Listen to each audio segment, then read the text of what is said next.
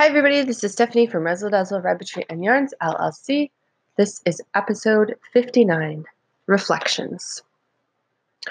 Somehow, what began as a hobby and a daydream has grown from once a week working on some yarn or some knitting, maybe some cro- crocheting, to every couple days. And now to this every single day. As the business has grown, so has the time spent on it.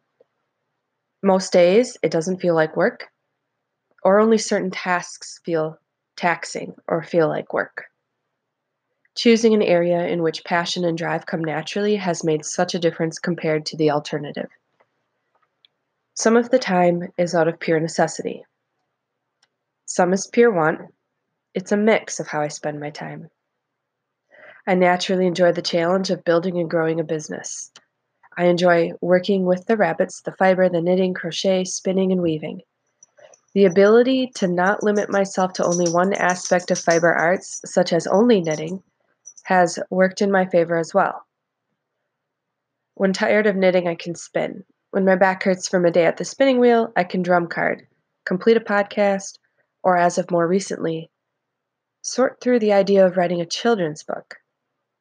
The words have already been chosen, and the story is already written. The images are next. Like everything else in the, this business, the children's book idea came from the same passion and want. I wanted a book with a bunny main character that I could read to my children at night. The book I wanted didn't exist, so I am making it. If you know how I started raising Angora rabbits and spinning my own yarn, the underlying principle is the same.